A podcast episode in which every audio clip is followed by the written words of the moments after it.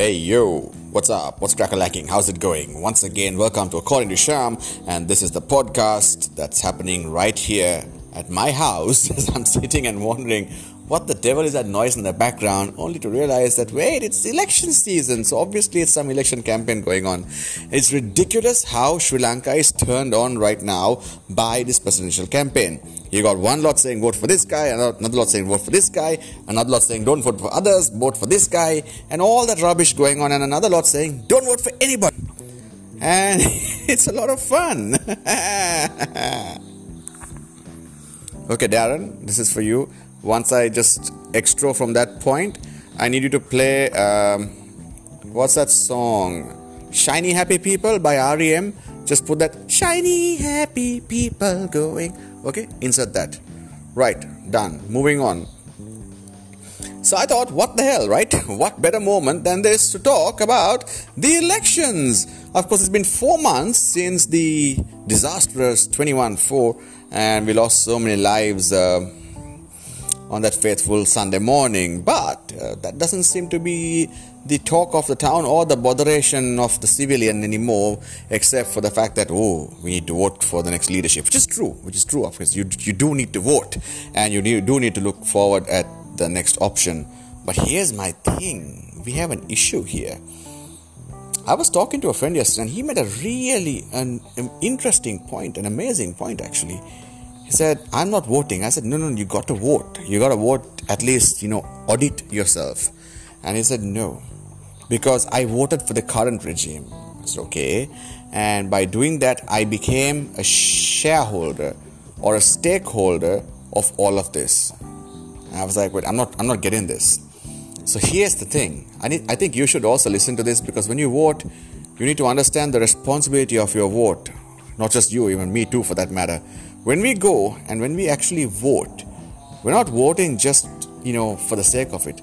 We actually become stakeholders and we are part of the decision making process of that government or leader or whoever going forward.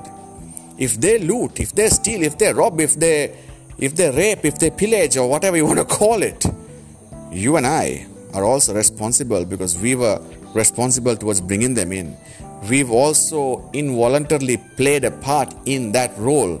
So when Mr. Ravi K and his other friends, including the Prime Minister and everybody else, decided to loot the central bank, everybody who voted Yahapalanaya inevitably are stakeholders of this robbery. Because they've basically given their consent with that vote. By voting, you are giving consent to this government, the previous governments, all other governments, you are giving consent saying, yeah, yeah, yeah, I'm voting for you here. And by that it means that actually, you know, you are in a serious position of power if you really think about it, because by giving your consent and voting these people in, you are also ushering in either a good governance system or an absolute menace like what we are in right now. I, for one, am not a big fan of either party, to be honest. I, am asking for a change, and I've been looking for a change, and I've been looking at everybody else asking for a change, looking for a change, and I also realized something else.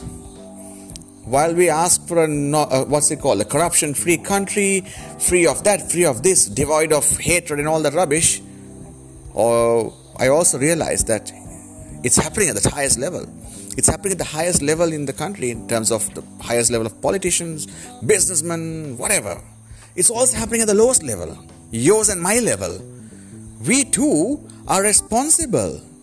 Because imagine this I run a red light, a cop stops me, and I'm like, anything shape blah blah blah and you know you, you try to talk your way out, out of a ticket you're not even willing well, for that matter, not just you, but even me, I've broken the law. I'm not even willing to humble myself and say, okay, officer, I did this. I'm sorry. Let me have it. Instead, I'm like, no, no, no. Here, listen, I'll give you 500 bucks or 100,000 bucks or whatever. Let me go. So, I mean, that's corrupt. Like it or not, you are part of the problem if you are doing this. We want to put our kids in school, we try to bribe somebody or doing whatever. I don't know. We want to get our job done in a hurry, we go to a government firm. What do we do? We talk to some guy, some podian, some fellow. What are we doing, man? We are feeding the system. We are feeding the small man small man to the higher level, to the higher level, to the higher level. And then you're talking about corruption at the highest level when you are doing it at the lowest level. We're all part of the bloody problem, aren't we? So, unless you change and I change, we are not going to see the top change. Change has to happen from the bottom to the top. Only then can we take a stand. Only then can we evolve as a first level country. We must find the change within ourselves and we must be willing to stop giving handouts. I've actually stopped. Even the guy who comes to collect the garbage, it's his job. I don't have to give him another extra hundred bucks just to take my dirt. So I've stopped it. And everybody else down our lane have stopped it. We should just completely stop it. Unless, of course, you want them to do something extra for you that is not within their job description, then okay, fine. Go ahead. Pay them a little bit.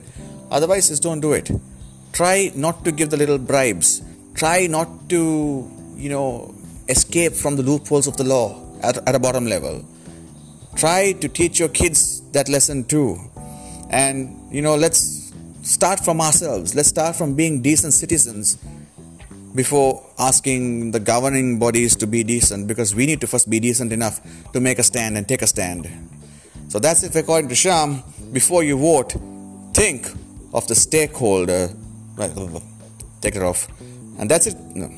And that's it for according to Sham. And before you vote next time, think twice, you know, thrice or even a hundred times. I don't know. Because remember, you have a lot of power in that little vote. And you need to make the change and you need to be the change.